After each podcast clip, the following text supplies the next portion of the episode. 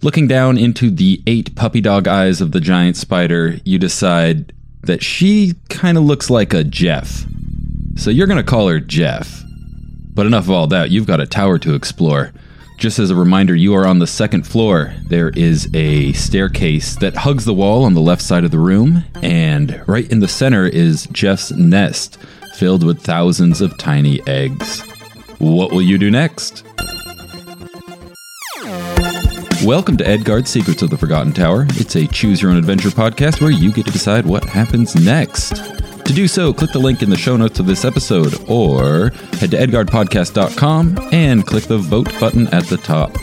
Edgard is produced by me, Sean Hildner. Music for the show is by Corey Dungeons. You can find him at corey.dungeons.com, and I'll see you next time.